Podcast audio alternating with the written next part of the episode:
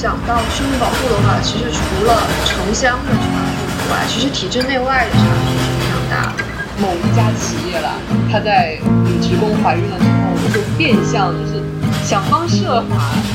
让你自动辞职。生孩子不光是这个家庭个人，不光是这个爸爸妈妈的事情，是哪怕你是劳动力的再生产角度来讲，政府也是有一定的责任的。大家好，这里是中国劳工通讯的广播节目《国际摸鱼联盟》（Work in Progress），我是老李。大家好，我是小王。呃，那在五月底的时候呢，呃，中国出台了一项比较新，也引起比较大舆论反应的一项政策，也就是每对夫妻可以最多生三个孩子，也就是我们所说的“三孩”政策。那么，对于广大的劳动者，尤其是职场女性，这样一个新的生育政策会有哪些影响呢？今天，呃，我们两位就来和大家一起聊一聊。对，我们知道从独生子女政策到放开二胎，到现在放开三胎，其实，在呃全面二孩的时候，我们的产假就已经有延长了嘛。那么之前在呃二零一二年女职工劳动保护特别规定。就是呃，产假增加到九十八天。那么这个全面二孩政策出来以后呢，为了跟这个新的人口政策相适应，所以各地呢都修改了这个人口与计划生育条例，就设置了计划生育政策奖励假，这样两个产假跟这个奖励假加起来的话。呃，我们国家各地的产假是从一百二十八天到一年不等。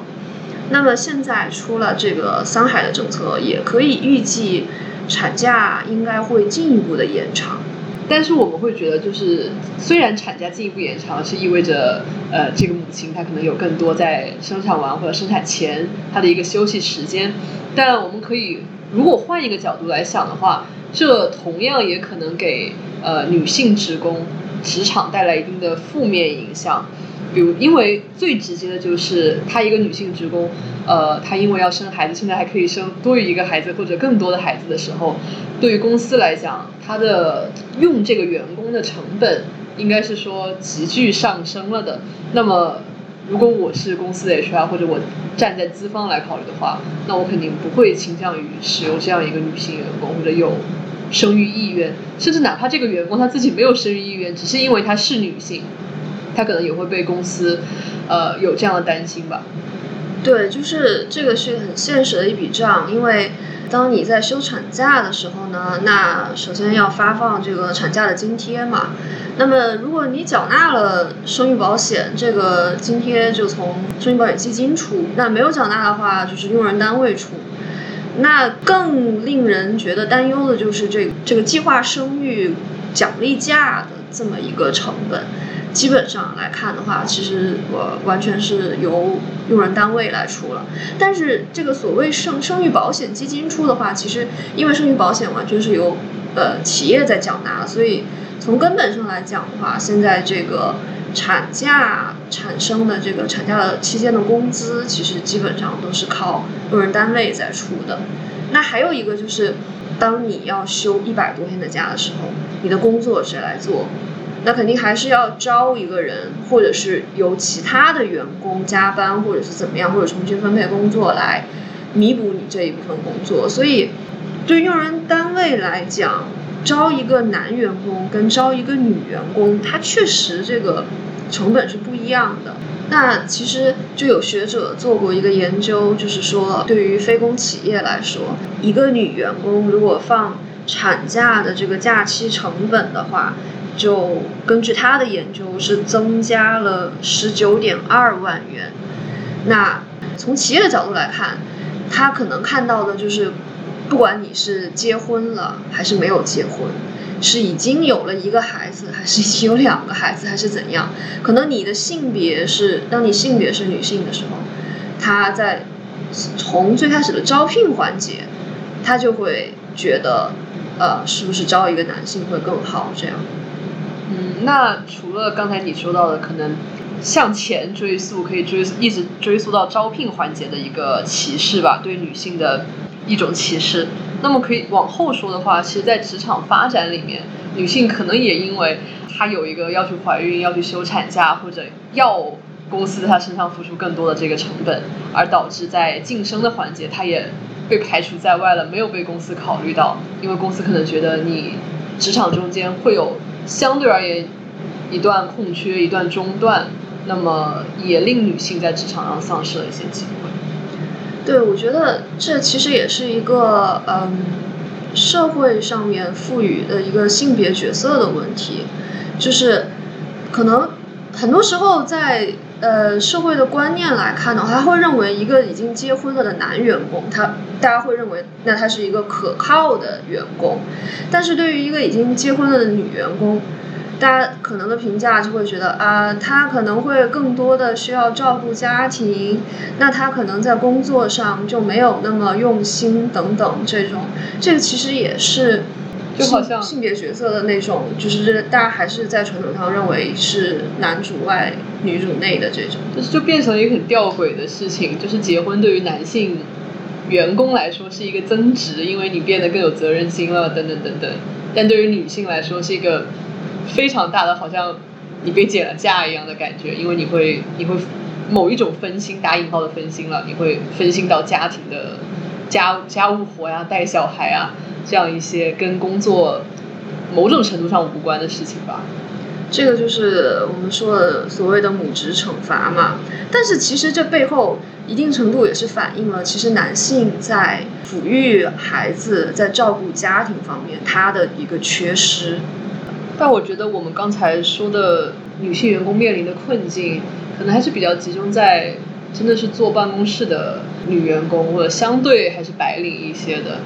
那如果是完全没有受到生育保护的女工，比如说她可能在工厂工作呀等等，她可能面临的一个在生育方面的困难，就是另外一种样子了。比如说她如果在工厂工作，她可能一怀孕，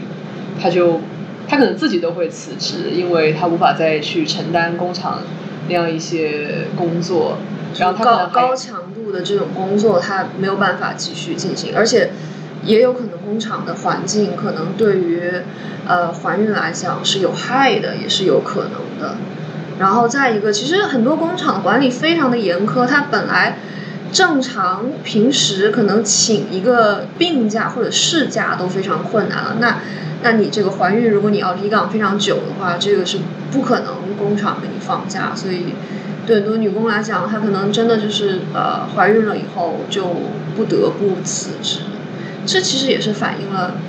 就是女工完全被抛在生育保护之外了。那讲到这个生育保护的话，其实除了这种城乡的差距以外，其实体制内外的差距也是非常大的。其实我们是可以看到一些。呃，女员工她是能够放产假，能够得到很好的照顾、休息跟这个假期啊、津贴等等都是没有问题的。但是这种一般都是国企，都是公有制的企业。但是在这个私企里面来讲的话，产假的待遇可能就是另一回事了。既然说到私企的话，可能我自己了解到的最最夸张、最令人瞠目结舌的一个案例就是。某一家企业了，他在一个女女职工怀孕了之后，就变相就是想方设法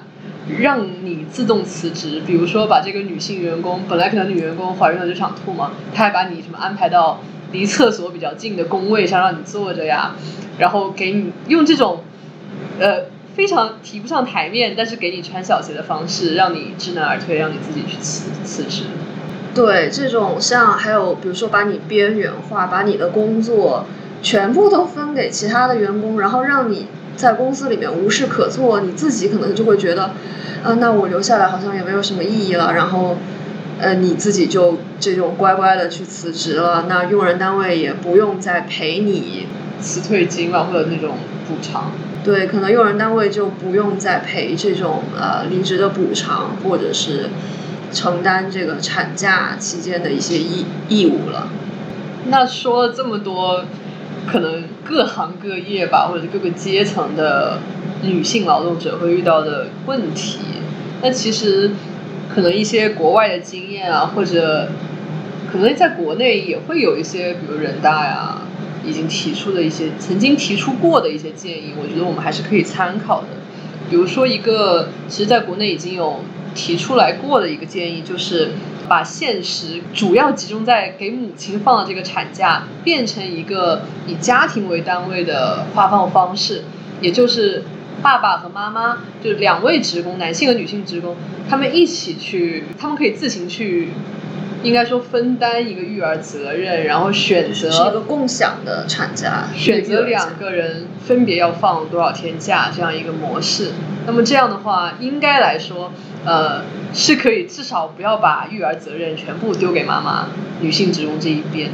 这个当然比就是单纯的延长女性的产假来讲要有有一定的进步性，但是这个问也有一些问题。比方说，其实欧洲是有实践过这些，就是父母双方共享的产假，但是这个实践的结果就变成了，它其实是在变相的延长女性的产假，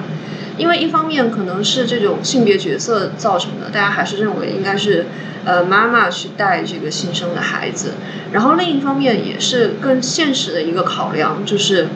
男女之间是存在这个性别收入差异的，那通常产假就这个家庭就亏了。对，通常来讲还是男方的收入会高于女方的收入。那在这个情况下，如果你要选择一个人去放假的话，那肯定还是收入低的人去放假。对于这个，尤其是当你有了一个新生儿的时候，这个家庭的开支也会进一步增加的情况下，所以这个家庭单位的这种男女双方共享。可能还是在需要再打一个补丁，就是可能会设置一部分是不可转移的，专门给爸爸的这个假期，会是更好的一个选择。那可能除了这个产假给谁放的这个角度之外，可能另外一方面就是休产假的这个成本到底由谁来承担的这样一个问题。可能当下吧，这个成本好像都落在了这个企业的头上。那就如何能让可能国家或者整个社会来分担一部分，也是非常重要的一个问题。就我们也有说到，可能在我们的成长经历中，还是有国企或者厂办的那种幼儿园存在的。那它很大一部分就解决了，尤其我们可能觉得一一岁到三岁吧，因为现在小孩可能三岁才能去上幼儿园，在一岁到三岁这个比较幼儿生活。不是能完全自理的，就是小婴儿这个阶段，帮母亲或者帮一个家庭去分担了一些这个育儿责任。但是就是当下，因为呃这个国企啊或者工厂，就是国有的这种工厂，应该这些附属的福利，现在应该几乎是没有的了。对，其实这个最主要的问题就是现在的现实就是。幼儿园基本上只能解决这个三岁以后的呃幼儿照顾的问题，那零到三岁现在基本上就是全是靠家庭自己来解决，也就是从现实角度讲，可能就是靠妈妈，还有靠这个祖辈，就爷爷奶奶、姥姥姥爷来帮忙带这个孩子。那可能有一些家庭呃可能会请保姆这样，这样的话其实造成很大一个问题，就是在呃孩子零到三岁的时候。就造成了这个女性的职场中断。如果没有别人来帮忙带这个孩子的话，没有别的选择，就是女性就不得不回家来带这个孩子。所以这也是一个家庭照顾社会化的方面吧。如果说能够解决这个零到三岁的幼托问题的话，那么对于女性的职场发展应该是有非常大的帮助的。不过这里面也涉及到一个。当然，现在是在鼓励这个市场化的发展了。但是，如果是市单纯靠市场来解决的话，那么对一些家庭来讲，这个经济负担也是很大的。比如说，呃，哪怕是说这个幼托的机构在市场上有有一定的发展来讲，那它的这个成本可能对一些家庭来说也是没有办法去承担的。所以也就提到了。就是我们小时候的这种厂办的托儿所，那它的这个呃成本对于家庭来讲是非常非常低的，对吧？所以可能是需要一一定部分是需要政府来承担这方面的，也需要建立这么一个理念吧。生孩子不光是这个家庭个人的，不光是这个爸爸妈妈的事情，是哪怕你是从这个劳动力的再生产的角度来讲，政府也是有一定的责任的。包括这个产假的政策，也是应该由政府来承担一部分的成本的。以上就是本期节目的全部内容，感谢大家收听本次的国际摸鱼联盟 Working Progress，同时也欢迎大家在留言或者转发里面分享大家在厂办幼儿园的童年故事。更多有关劳动者的新闻，大家也可以访问中国劳工通讯的网站、Facebook、Instagram 还有 Twitter。那我们下次节目再见了，拜拜，拜拜。